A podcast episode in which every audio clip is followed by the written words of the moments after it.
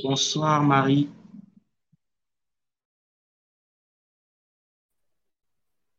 Bonsoir, bonjour, Fumilayo, comment ça va? Ça va super et toi? Très bien, merci. Bonsoir à tous et merci euh, d'être avec nous pour cette toute dernière masterclass de notre journée de festival. Très, très, très heureux de recevoir euh, Marie Emta Moussanong avec laquelle on va parler de la monétisation du podcast en Afrique.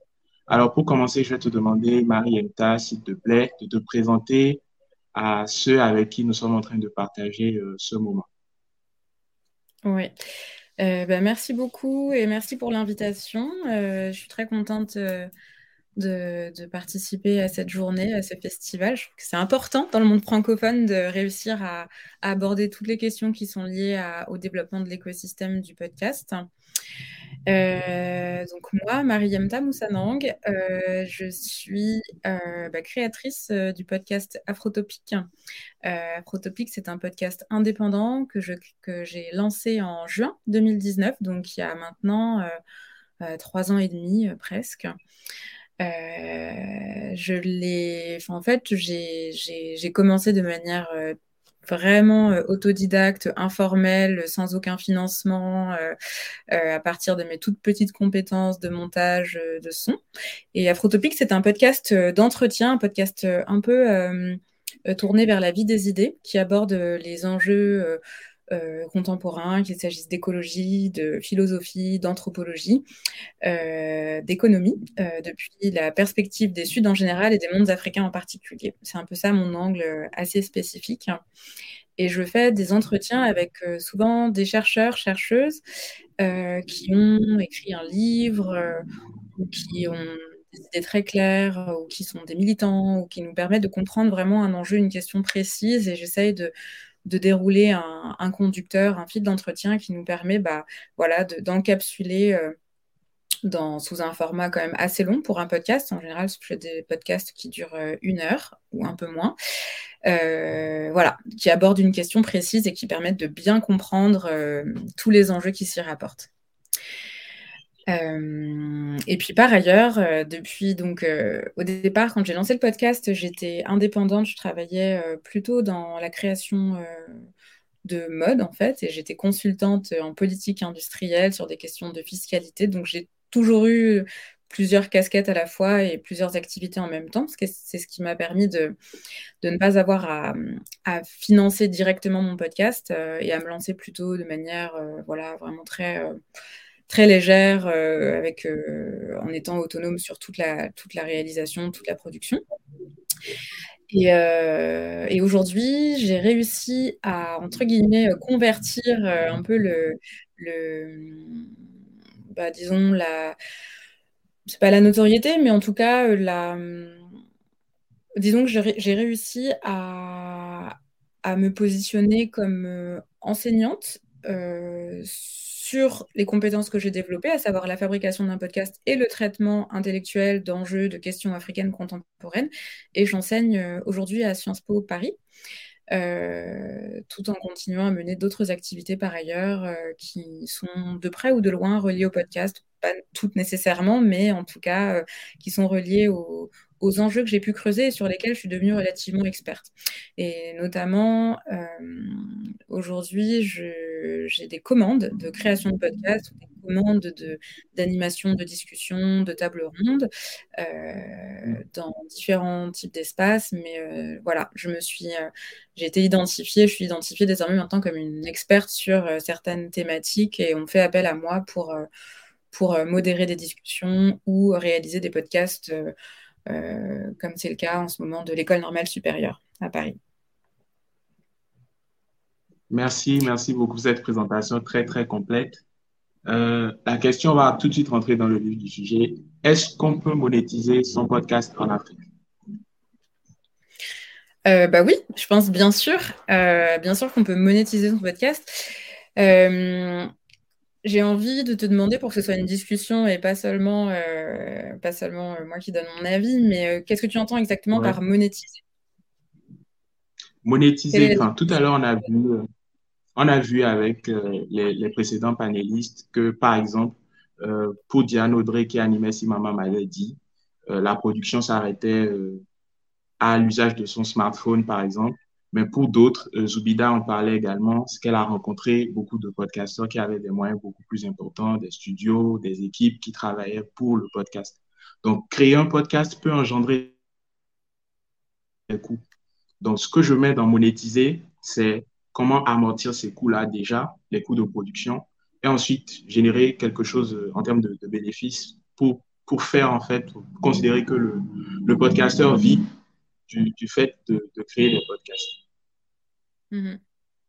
Ouais, euh, ben oui, c'est en fait c'est un peu la distinction que je voulais euh, que je voulais faire ressortir, c'est-à-dire qu'il y a deux choses. Il y a à la fois euh, comment au fond financer le podcast, tout simplement, qu'il implique une personne ou une équipe de dix personnes qui travaillent dessus pour sa réalisation. Et ensuite, la seconde étape, c'est comment est-ce qu'on gagne de l'argent véritablement à partir du podcast, gagner de l'argent, ou bien comment est-ce qu'on réussit à convertir l'expertise qui est développée dans un autre cercle, dans un autre circuit qui nous permet de générer vraiment des revenus et de l'argent à partir d'un autre espace. Euh, moi, je pense que bien sûr, c'est évidemment possible de monétiser son podcast et de, trouver des financements. Euh, il y a plein, en fait, je, pense qu'il n'y a aucune limite euh, et il n'y a pas de règles, il n'y a pas de, de, méthode, entre guillemets. Euh, en fait, chacun a la possibilité d'inventer son modèle économique. C'est assez important, je pense, de, de se dire que bah, il n'y a pas une voie toute tracée, qu'en fait, il y a une multitude de possibilités et d'équilibres à trouver. Euh, moi, aujourd'hui, je donne des cours ou bien je participe à des, à des rencontres. C'est ma manière de, de, construire le modèle économique de mon podcast, mais il y en a d'autres, bien évidemment.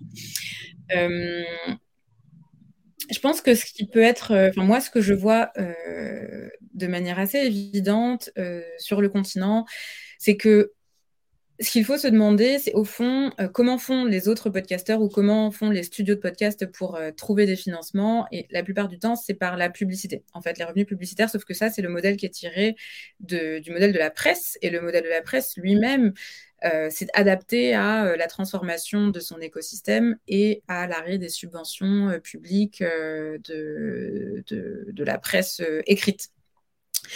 Et je pense que ça peut être une des pistes pour, pour trouver des financements, ça peut être de s'interroger, de se poser les bonnes questions, à savoir qui est ma cible, qui m'écoute, et à partir de là, se dire est-ce que c'est ma cible directement qui va financer mon podcast en, le, en, me, me, en s'abonnant de manière payante.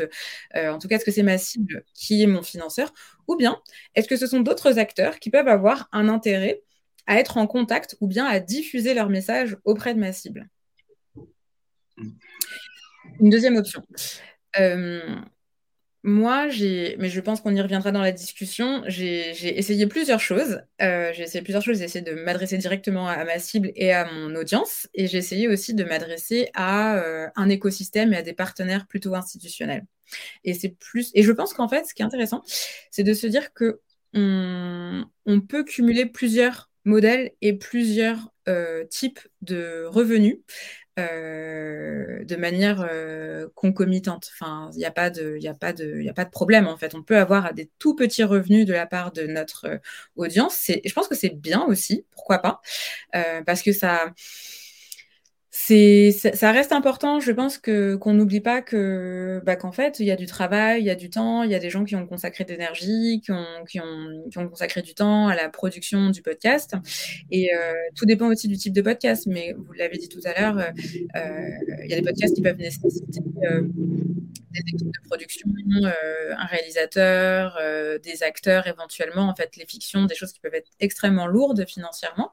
Et puis il y a d'autres podcasts qui, comme l'extrait qu'on a entendu tout à l'heure, euh, qui sont beaucoup plus légers. Il s'agit d'une personne euh, qui s'installe devant son micro et qui enregistre euh, directement elle-même sans avoir même à se déplacer, aller à la rencontre d'intervenants ou quoi. Et donc il y a un coût qui est en fait extrêmement faible, un coût de revient de, la production qui est, qui, qui, qui est absolument pas comparable avec d'autres productions. Donc oui, moi je pense qu'en fait c'est tout à fait possible. Les difficultés en fait elles sont les mêmes partout. Hein. en Europe, dans le monde anglo-saxon, il y a aussi énormément de créateurs de podcasts qui ne sont pas financés, qui ne cherchent pas de financement institutionnel et qui comptent sur leur communauté pour leur apporter suffisamment de, de revenus. Et je pense que c'est très lié au fond à la qualité et au contenu de ce que l'on propose. En fait, si on propose un contenu qui est euh, extrêmement ciblé, qui est extrêmement expert, extrêmement, euh, euh, comment dirais-je, pointu niche, on va avoir une audience qui est, enfin, qui, est, qui, est, vraiment captive parce qu'elle elle vient chercher uniquement ce que vous proposez vous. ce qui est, enfin, ce qui pas forcément le cas de tous les podcasts. En fait, il y a des podcasts qui sont globalement des podcasts euh, très sympathiques qu'on peut écouter, mais qui s'adressent un peu au grand public euh, et qui ne vont pas nécessairement euh, générer un engagement de la part de, du public et un engagement qui ne pourra pas être en fait converti en, argent, quoi, tout simplement. Les gens ne seront pas prêts à payer pour. D'autant plus que moi, je connais plus l'écosystème, enfin, je connais l'écosystème en France. Euh, énormément de podcasts en fait sont produits par euh, les radios, les radios publiques. Donc euh, les, le public qui écoute les podcasts n'est pas hyper sensibilisé au fait que bah, il faut un modèle économique derrière pour les créateurs indépendants et que, que tous les podcasts ne sont pas subventionnés en fait. Donc moi je dirais que il faut réfléchir à tout ça, mais le podcast, euh, j'ai vu qu'il y avait une table ronde euh, qui s'intitulait euh, Podcaster depuis son smartphone. En fait, ça peut être aussi extrêmement léger et, avoir une barrière à l'entrée, une barrière de coût qui est relativement faible. Et c'est aussi ça qui permet en tout cas de se lancer dans un premier temps sans forcément avoir beaucoup de financement. Voilà, moi, je, bah, si, tu es d'accord, je, peux parler directement de la manière dont j'ai fonctionné avec Afrotopic. Euh, sur la monétisation. C'est bon si on fait dans ce juste, juste, avant que tu en parles, juste avant que tu m'en parles, j'aimerais qu'on revienne sur l'aspect publicité que tu as évoqué. Euh, est-ce que tu penses que ici en Afrique, on a dit l'écosystème est encore en gestation, il y a des choses qui sont encore en construction, même le public n'est pas encore forcément euh, prêt à consommer des podcasts réellement. Donc, est-ce que tu penses que ce modèle de publicité-là peut marcher ici en Afrique parce que ce qu'on vend euh, pour les régies publicitaires, c'est l'audience qu'on a. Et on l'a vu, il n'y a pas 50 podcasts aujourd'hui dans la sphère francophone qui sont à 500 000 écoutes euh, l'année. quoi.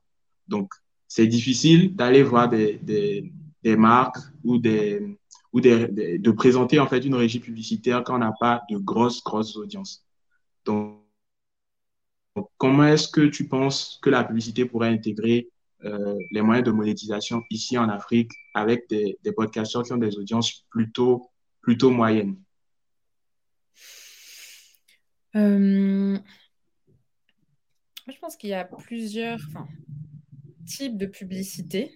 Euh, et que ce qui peut être intéressant, c'est d'aborder la chose non pas sur, enfin, depuis la perspective d'un écosystème qui est stable, construit euh, qui existe et qui s'est déjà pleinement développé, parce que ce n'est pas le cas, mais plutôt dans une démarche partenariale en se disant que la marque et le podcasteur, en fait, vont grandir mutuellement.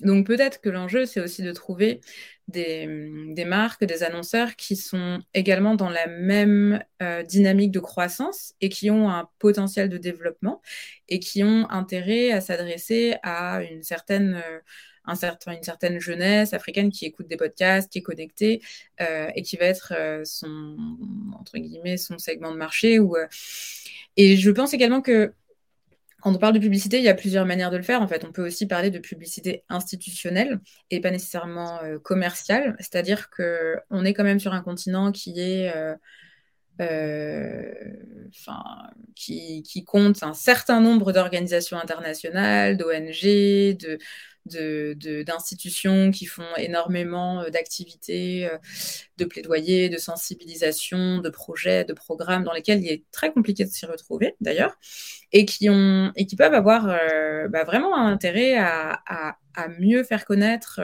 et à communiquer tout simplement sur ce qu'elles font, euh, ou bien à sensibiliser sur euh, des thématiques qui sont les thématiques sur lesquelles elles travaillent. Du type, je sais pas, ce qui est très en vogue, c'est les ONG, les organisations, les programmes euh, qui adresse la question du genre, des inégalités de, genre, d'égalité femmes-hommes, euh, des questions environnementales, des questions. En fait, il y, a énormément de sujets qui sont à la fois des sujets de société et des sujets que je pense des podcasteurs abordent dans leur travail, et en même temps qui correspondent, qui sont en en résonance avec euh, des, des, projets et des activités de, plutôt de bailleurs ou d'organisations internationales qui ne sont pas qui n'ont pas de qui n'ont pas forcément euh, de enfin qui n'ont pas forcément le réflexe de s'adresser à des podcasteurs pour euh, diffuser leur message mais qui pourraient y trouver un grand intérêt puisque elles en fait elle développe euh, de gros moyens, euh, elle dépense beaucoup d'argent dans de la communication institutionnelle, dans l'organisation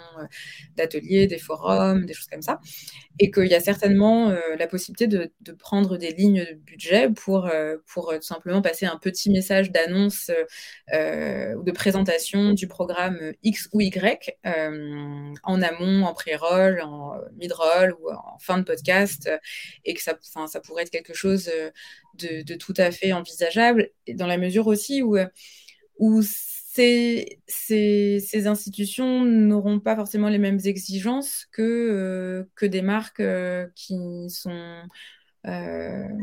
qui ont l'habitude de travailler avec des podcasteurs ou des influenceurs dans d'autres espaces et qui sont qui imposent un peu un, cahier des charges de, et, un, et un audimat et qui, et qui la rémunération à partir de ces chiffres-là. Moi, je pense qu'il faut vraiment pas s'interdire de, de créer ses propres codes et de, et de, et de développer son, son propre modèle et ce type de partenariat avec euh, les partenaires qu'on choisit. Quoi. Donc, une publicité. Donc, pour résumer, en fait. Oui, je disais pour résumer, euh, euh, s'orienter vers des institutions plutôt que des marques. Donc, euh, je pense que maintenant, c'est le moment d'écouter un peu ton expérience euh, avec Afrotopic. Comment est-ce que toi, tu as fait concrètement pour monétiser ton podcast? Comment est-ce que je fais pour monétiser mon podcast? Bah, ce n'est pas une question qui est euh, totalement résolue. Parce que là, j'entame ma dernière saison et je n'ai pas encore de financement. Mais dans les grandes lignes, les deux premières années, j'ai fonctionné sans aucun financement. Euh, donc, euh, j'ai développé mon projet euh, toute seule. ça me coûtait pas énormément d'argent, donc ça va. Ça m'a pas, ça n'a pas été trop problématique. Mais c'est vrai qu'au bout d'un moment, c'est devenu quelque chose. Ça m'a pas coûté d'argent, mais en revanche, c'est vrai que rétrospectivement, j'ai quand même consacré beaucoup de temps. Et moi, je me suis pas payée. sur tout le travail que j'ai investi. et je pense que je vais plutôt bah, récupérer un peu plus tard les fruits du travail et je commence à récupérer les fruits du travail que j'ai avancé euh, dans les premières années. Euh, donc j'ai fonctionné vraiment sans financement. J'ai lancé le podcast voilà, vraiment de manière complètement autonome. J'ai ciblé euh, des institutions, des, partenaires. J'ai fait des partenariats plutôt de diffusion avec euh, des plateformes ou des magazines en ligne euh, comme Africulture ou Ouzbek Erika ou encore la, média, la, la, médiathèque en ligne de l'Institut français, etc. Mon podcast est diffusé dans plusieurs espaces. et j'ai lancé, donc fin de deuxième année, j'ai lancé une, une page de dons parce que j'ai créé une association avant de créer le podcast. Et j'ai ouvert une page sur euh, une plateforme euh, associative Eloasso qui permet, qui donne la possibilité en fait à, n'importe qui de, contribuer avec un don ponctuel ou bien un abonnement, un don mensuel. Donc c'est vraiment, euh, c'était, ça m'a permis d'enregistrer quand même un certain nombre de, petits financements, de vraiment de la communauté des auditeurs, un petit peu sur le format des Patreon ou bien euh, de Tipeee.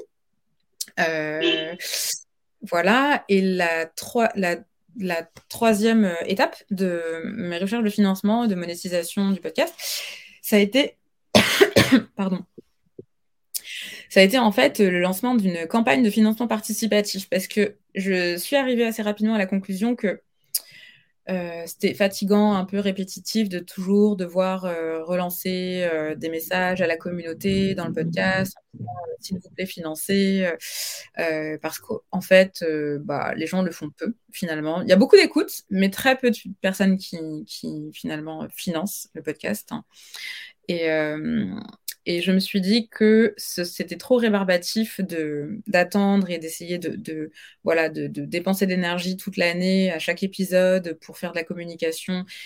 Euh, sachant qu'à côté, je, chaque fois, j'envoyais une newsletter que je construisais moi-même en mettant des liens, etc. Enfin, c'était vraiment quelque chose qui me prenait pas mal de temps, sans compter tout le temps de préparation du podcast, à chaque fois, ça me prend une dizaine de jours euh, si j'ai des livres à lire. Euh, j'essaie de faire quelque chose d'assez pointu et sérieux, donc c'est vraiment du travail.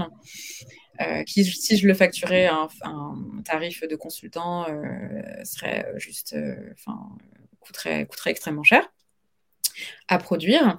Donc, j'ai opté pour le crowdfunding qui était une campagne de financement participatif à la fois pour faire grandir le podcast et lancer un autre projet autour qui est dérivé du podcast Afrotopie et en même temps de financer euh, ma troisième saison. Et donc ce financement participatif a permis de lever presque 25 000 euros en un mois et demi, je crois. Donc, euh, ça a été l'occasion de vraiment se dédier pendant un mois et demi. Euh, j'avais une stagiaire à la communication à ce moment-là, euh, vraiment à une campagne très, très, très active de communication, enfin vraiment une campagne de financement participatif avec des relances par mail, par message, sur Instagram, sur Facebook, sur tous les, tous, les, tous les supports possibles et imaginables, pour véritablement bah, atteindre l'objectif financier qu'on s'était fixé. Donc euh, ça, c'était finalement c'est pas mal. Euh, c'était ça a plutôt bien marché. Après, c'est quand même beaucoup de travail en préparation, une campagne de crowdfunding, c'est assez fatigant, euh, mais ça permet de commencer son année en récoltant pas mal de sous et, et c'est bien, c'est bien. Je pense que c'est bien et ça permet de se rendre compte de ce qu'on peut attendre de son audience ou pas. Et bah, l'étape celle dans laquelle je me trouve aujourd'hui. Euh, donc j'ai terminé ma troisième saison et ça m'a permis, donc en fait j'ai continué à produire mon podcast, à ça m'a permis d'avoir une certaine bah, légitimité. Aujourd'hui, je suis en mesure de, bah, de, de, trouver des financements euh, sur un projet de série spéciale ou bien sur un projet euh, de saison. Là, je vais financer ma saison, mais cette année 2022, j'ai obtenu un financement pour pour une série spéciale. Euh, voilà, avec euh, plusieurs de dizaines de milliers d'euros pour, euh, pour, produire, cette série. Après, c'est une série qui est produite aussi en vidéo, donc aussi d'autres coûts, donc une autre échelle de coûts. avec des déplacements à l'étranger, donc ça, ça représente finalement assez peu d'argent. Mais, euh, mais ça n'a pas été très compliqué de convaincre une institution de m'accompagner sur ça parce que bah, j'avais euh, j'avais euh, le capital symbolique de, de, de, mon travail accompli deux, trois ans auparavant et du sérieux. Enfin, en fait, enfin, l'institution partenaire avait tout à fait conscience et confiance dans le fait que je serais en mesure de mener ce, ce projet à bon port quoi, et à terme. Voilà, c'est un peu les étapes de la Voilà. Euh, juste pour rebondir, euh, avant de poser la, question qui suit euh, sur l'aspect crowdfunding, moi je trouve que c'est très intéressant, en tout cas ici aussi à explorer, avec les, nouveaux moyens de, paiement qu'on a aujourd'hui, c'est-à-dire mobile money et tout, qui permettent à tout le monde, en fait, tout le monde a mobile money maintenant. Donc si effectivement on réussit à créer une communauté aussi solide que, euh, par on a eu des exemples aujourd'hui, celle de, de Zubida qui a permis de, remporter le deuxième prix au Paris Podcast Festival, euh, celle de, de Diane Audrey qui fait d'elle l'un des podcasts les plus écoutés. Donc, si on réussit à avoir vraiment des, communautés grandes et puissantes et tout, c'est possible d'utiliser ce moyen de crowdfunding là pour récolter des sous pour financer euh, nos podcasts, je pense. Euh, la question que j'allais te poser, tu as commencé par y répondre, c'est comment est-ce que tu convaincs en fait ces institutions-là de te faire confiance? Tu as, évoqué un premier aspect, c'est le sérieux, l'historique, le travail que tu as déjà abattu précédemment euh, sur le podcast. Mais est-ce qu'il y a d'autres ingrédients dont on pourrait s'inspirer pour euh, euh, aller vers les institutions ici en Afrique si on souhaite bénéficier de leur appui, de leur accompagnement? Ou faire un partenariat Qu'est-ce qu'on pourrait leur dire pour les convaincre? Bah, je pense qu'il y a pas mal de choses hein, qu'on pourrait leur dire.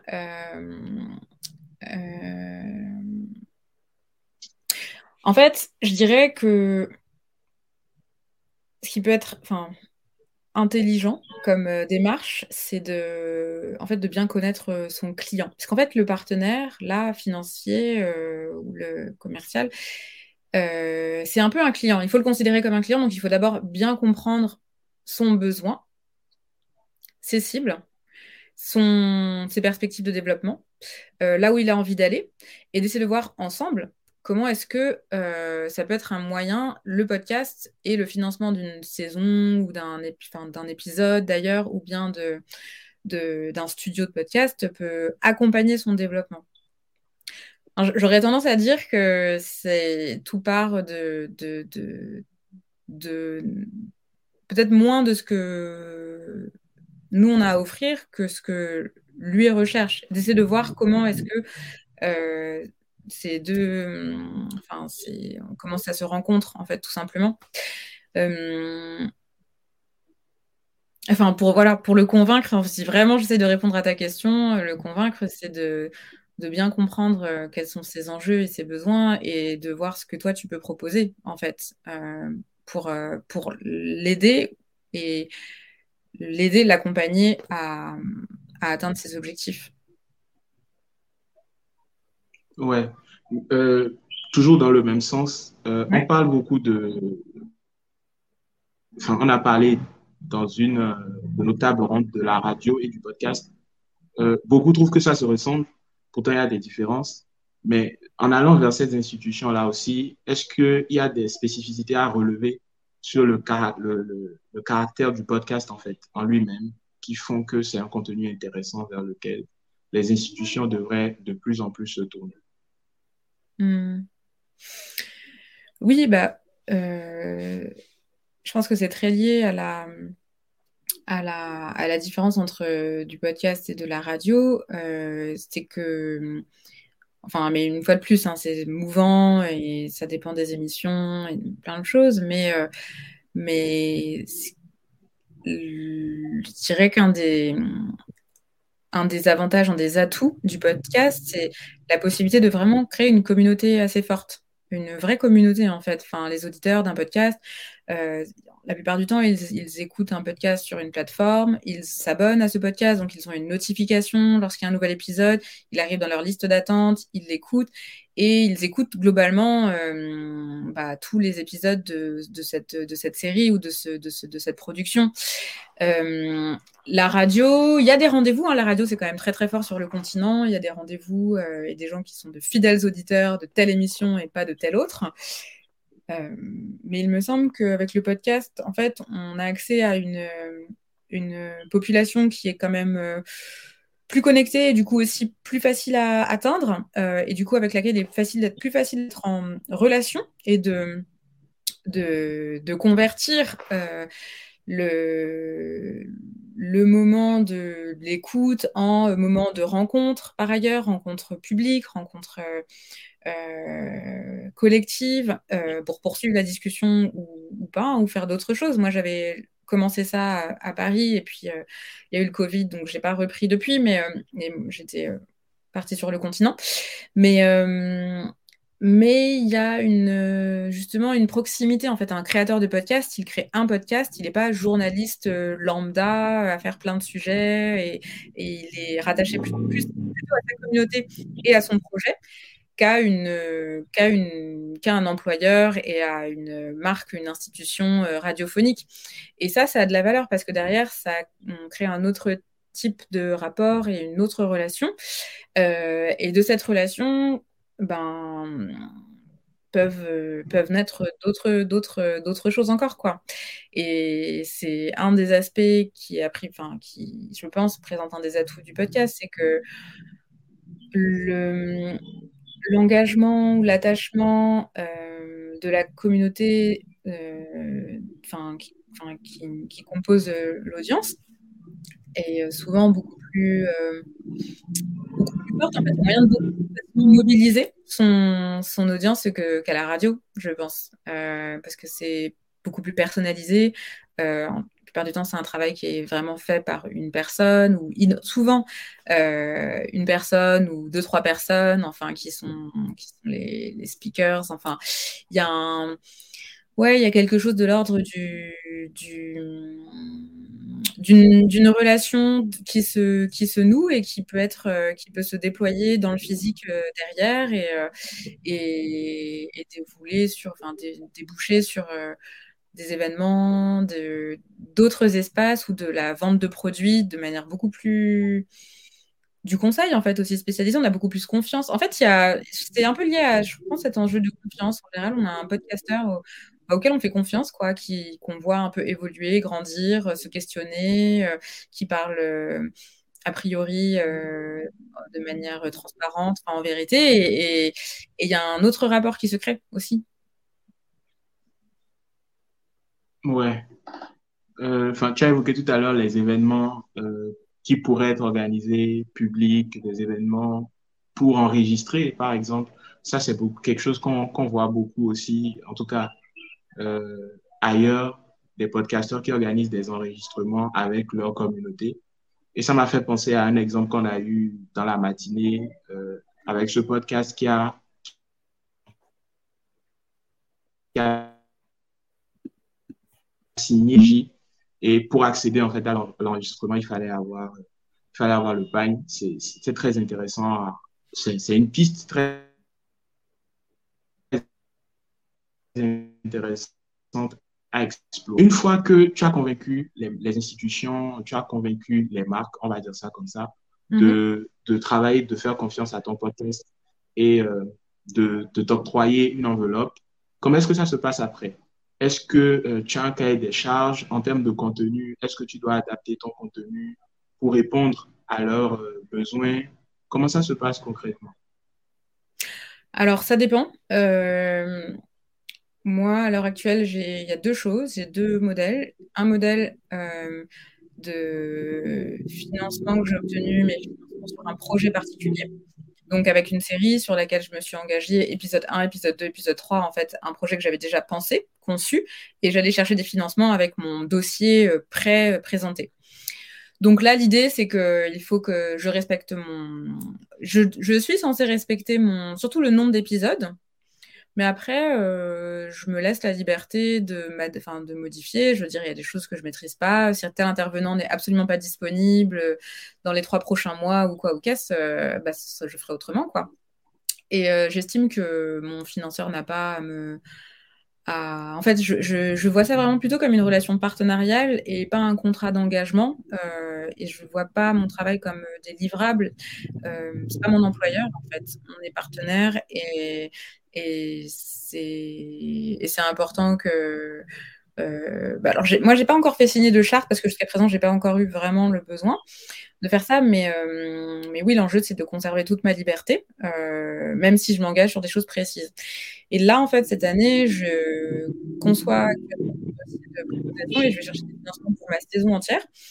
Et l'enjeu pour moi, c'est de présenter tout ce que je vais faire et de proposer à différentes institutions de mettre euh, bah, tant d'argent euh, pour financer tel aspect ou tel aspect ou tel aspect, ou bien juste de mettre 25 euh, 000 euh, euros, 50 000 euros, voilà, pour que à la fin j'atteigne mon enveloppe de tant de milliers d'euros qui me permettront de faire ma saison sans me poser de questions. Et là, vraiment, sur ce type de financement, pour moi, mais j'estime que j'ai mais aucun compte à rendre si ce n'est euh, de montrer que, que mon podcast continue à exister et que j'ai bien, enfin que je, je, déroule ce que j'ai prévu. Et même si c'est pas exactement ce que j'ai prévu, en fait, je produis et, euh, c'est une relation de partenariat dans laquelle j'estime que ça valorise autant mon partenaire d'être associé à mon projet que moi, ça m'arrange d'avoir quelqu'un qui le finance. Mais en fait, ça marche ensemble. Il y a pas, je me sens pas redevable ni obligée de quoi que ce soit. Mais ça se construit. Après, ça, ça s'impose parce qu'évidemment, je pense qu'il y a, enfin, c'est une relation à construire avec ses partenaires.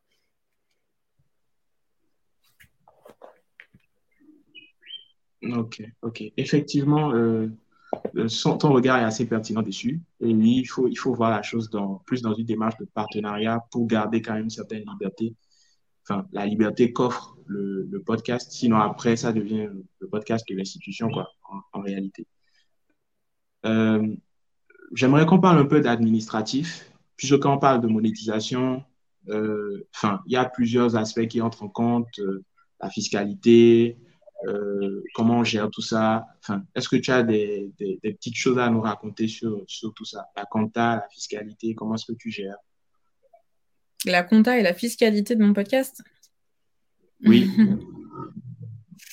ben, je pense que c'est alors c'est très lié à, au statut et au, à l'étape de développement et en fait au type de, de l'entité juridique qui porte le projet. Moi, j'ai commencé avec une association donc, euh, c'était très souple, très léger. Et puis, au départ, comme je te l'ai expliqué, j'avais absolument aucun financement, donc j'avais pas beaucoup de problèmes de comptabilité euh, à déclarer, enfin, rien, rien à déclarer.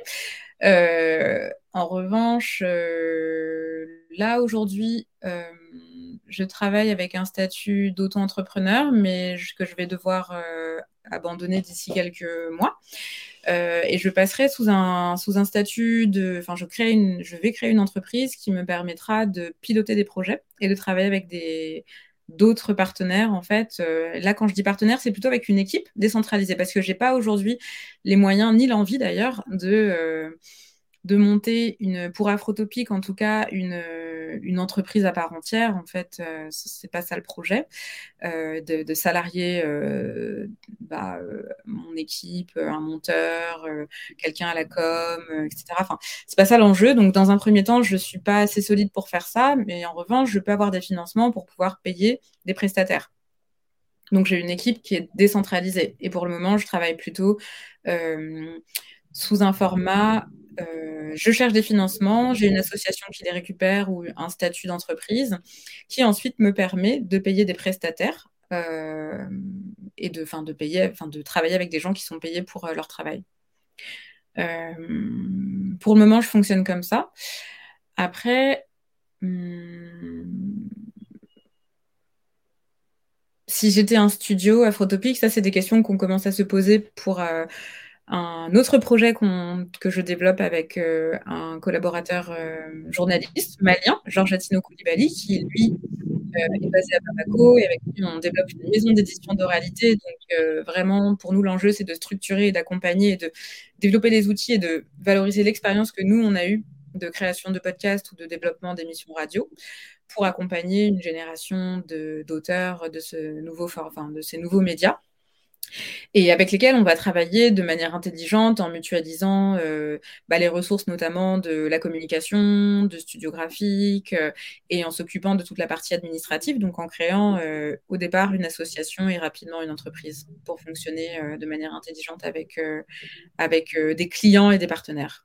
Mais ça peut être intéressant, je trouve, en tout cas, de garder, il y a pas mal d'organisations qui font ça, de garder une entité associative à but non lucratif qui peut porter, aller chercher des subventions, des financements, et une entité, euh, enfin, une entreprise vraiment, qui a la vocation plutôt à traiter directement avec des clients et à, et à réaliser des prestations euh, commerciales qui sont payantes, quoi. Donc, mais c'est pas forcément l'un ou l'autre. En fait, ça peut être intéressant d'avoir les deux et de, en fonction, en fonction de, de de, de, la forme que prend euh, telle ou telle situation, euh, de, de, jongler avec les deux, dans un premier temps. Ouais. Ok, toute, ma toute dernière question avant qu'on ne, qu'on ne finisse euh, cet échange court, mais... Attends, ça a coupé, je n'ai pas entendu ce que tu as dit. C'est de si on réussit en fait alors, ma question, c'est est-ce que l'émergence des podcasts sur le continent est lié à l'aspect monétisation?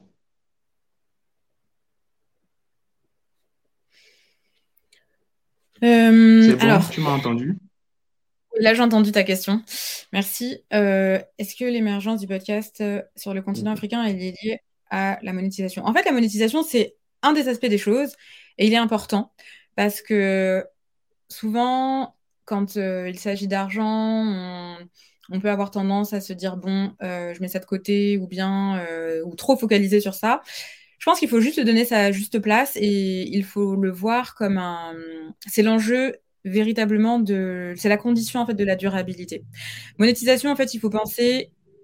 Euh, si le terme fait peur ou quoi, il faut plutôt le remplacer par euh, pérennité, durabilité. Euh, parce que d'avoir un modèle économique qui permet d'assurer la stabilité et la pérennité du projet, c'est tout simplement lui permettre d'exister. Et derrière, il peut y avoir la possibilité de développer d'autres services, euh, comme je le disais, soit de l'expertise, euh, de déployer d'autres activités, euh, de capitaliser sur la notoriété, par exemple, du podcast ou quoi, pour, pour développer d'autres d'autres types d'activités. Mais c'est important, c'est important en fait, oui, bah, que, de trouver un modèle économique qui correspond à l'équipe qui le produit ou bien au, créateur qui, le, qui crée.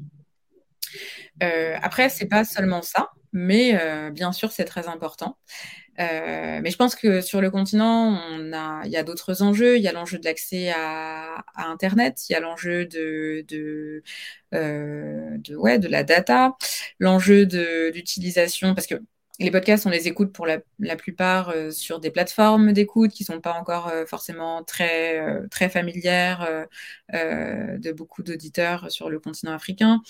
Il y a, y a plusieurs, en fait, il y a plusieurs enjeux. Et puis, en fait, je pense que ce qu'on oublie, c'est que le podcast, c'est pas qu'un format. Et que le podcast, les podcasts sont nés aussi un peu comme les radios pirates sont nées il y a euh, plusieurs dizaines d'années, mais pour répondre et pour aborder des sujets, des questions qui n'étaient pas traitées ou pas traitées de la bonne manière, ou bien qui ne... Euh, c'était pour euh, faire apparaître, émerger d'autres narratifs et surtout d'autres voix, faire entendre d'autres voix que celles institutionnelles, autorisées, qu'il s'agit des sujets qui étaient abordés. Euh, de la manière dont ils étaient abordés, euh, toutes ces questions-là. Et en fait, je pense que le podcast, il faut surtout le voir comme un espace de, de, réinvention, de créativité et de liberté. Euh, parce que faire du podcast pour faire la même chose que les gens font à la radio, honnêtement, je vois pas l'intérêt. Enfin, laissons faire les gens de la radio. En plus, ils sont payés pour ça, c'est même mieux, quoi. Donc, je pense qu'il faut vraiment plutôt partir du de la raison d'être en fait du podcast et de et de en fait de se dire que c'est un formidable outil qui est relativement quand même euh, souple, léger. On peut faire des choses pour pas cher avec un téléphone. Enfin, vraiment, quoi. Aujourd'hui, c'est possible. Euh, mais pourquoi on le fait? Enfin, Et qu'est-ce qu'on a à dire Ou qu'est-ce qu'on qu'est-ce qu'on cherche à, à, à, ouvrir comme conversation Ou qu'est-ce qu'on cherche à, à, faire connaître euh, comme initiative, euh, personnalité. Euh, en fait, qu'est-ce qui manque, quoi? Enfin, qu'est-ce qui manque et qu'est-ce qu'on a En fait, il faut que ce soit une. En tout cas, j'ai tendance à penser que les choses qu'on fait, il faut que ce soit un peu une nécessité. en tout cas, quand ça part de là et que euh, vraiment il y a une singularité et quelque chose qui doit s'exprimer, bah, c'est bien en fait. Enfin, c'est déjà, ça a sans doute sa raison d'être. Et c'est pour ça que hum, dans le projet donc Radio Bougou, qui est notre maison d'édition de réalité en cours de création. On vous tiendra informé euh, du moment euh, du lancement officiel. Mais euh, on, s'appuie beaucoup sur une expérience qui a été celle de, Arte Radio, par exemple, en France, qui est un studio, une maison de production de podcast qui accompagne des auteurs, des gens qui peuvent soumettre un pitch de cinq, cinq lignes. qui ne sont pas auteurs de podcast, qui ne sont pas dans les médias qui, ne sont, sortent de nulle part parfois. Enfin, ça peut être euh, une jeune fille qui euh, a envie de faire un podcast avec sa grand-mère en euh, trois épisodes de dix minutes. Et c'est une idée. C'est une idée, c'est une envie, c'est quelque chose qui, est, qui n'existe pas et c'est quelque chose qui, bah, est intéressant et qui est important. Et quand on aborde les choses comme ça, en fait, les choses paraissent aussi plus évidentes. de se dire qu'en fait, c'est pas forcément un podcast, voilà, la pérennité. C'est une chose, mais je pense qu'on peut se, il faut penser un peu à plusieurs échelles et un peu à court, moyen, long terme. Est-ce qu'on se lance dans la création juste d'un podcast, euh, d'une petite saison? Qu'est-ce qu'on traite? Qu'est-ce qu'on, enfin, parce que toutes les questions en fait du modèle, euh, elles sont très liées à ce qu'on fait en fait et à et à ce qu'on a envie de faire et de là où on a envie d'aller. Parce que voilà, moi typiquement avec Afrotopic, bah, aujourd'hui. Euh, abordé plein de questions, plein de sujets. Ça m'a permis, en fait, c'était une exploration euh, euh, assez intellectuelle et en même temps de terrain, parce que je me suis quand même beaucoup, déplacée. Mais j'ai un éditeur aujourd'hui, un éditeur français de livres, qui m'a contacté et qui me demande d'écrire un, livre, non pas la transcription de mes épisodes, mais plutôt en fait moi, l'écriture d'un essai qui synthétise, ou pas hein, d'ailleurs, je suis assez libre, ma trajectoire et mon fil de pensée que j'ai pu, à quelques moments, euh, distiller dans des épisodes d'Afrotopique, même si j'ai surtout donné la parole à des intervenants. Mais en fait, euh, il y a la possibilité d'en faire d'autres choses. Et peut-être que ce livre m'amènera à euh, développer, je ne sais pas, une théorie qui derrière m'amènera à enseigner à l'université. Enfin, en fait, il n'y a, a, pas tellement de règles. Ça vous êtes sans doute pas que je dise ça, mais l'enjeu du podcast sur le continent africain, je pense que c'est vraiment de répondre à à la fois un enjeu d'outillage de, la jeunesse, de se dire qu'on a la possibilité d'avoir un espace de circulation des idées euh, qui n'est pas institutionnel. Et euh, qui a la possibilité d'être jeune, représentatif de euh, une grande partie de la population et d'aborder en fait les questions qui sont vraiment les, nôtres, celles de notre génération, à notre manière et non pas à travers le prisme des institutions ou euh, des gouvernements ou euh, des organisations internationales, mais de penser d'avoir en fait de reprendre un peu le contrôle de nos narratifs et de se dire que bah, peut-être on va faire les choses complètement différemment, qu'il s'agisse des enfin de, politique pub, enfin de politique euh, sociale, de répondre à des problématiques et des enjeux euh, euh, du quotidien. Enfin que non, c'est plutôt un outil d'émancipation et c'est comme ça qu'il faut le voir. Et c'est et je pense que le podcast fonctionnera hyper bien si on s'en saisit comme ça. Ouais. Merci, merci, merci beaucoup, Marie-Enta, d'avoir partagé cette belle expérience d'Afrotopique avec nous et d'avoir pris le temps de discuter autour de la monétisation du podcast avec nous. C'était vraiment un grand plaisir de t'avoir. Euh, nous sommes à la fin de, du festival. Donc, la, la clôture, c'est maintenant. Donc, ne bougez surtout pas. Transition et puis on revient. Merci, Marienta. Merci, au revoir.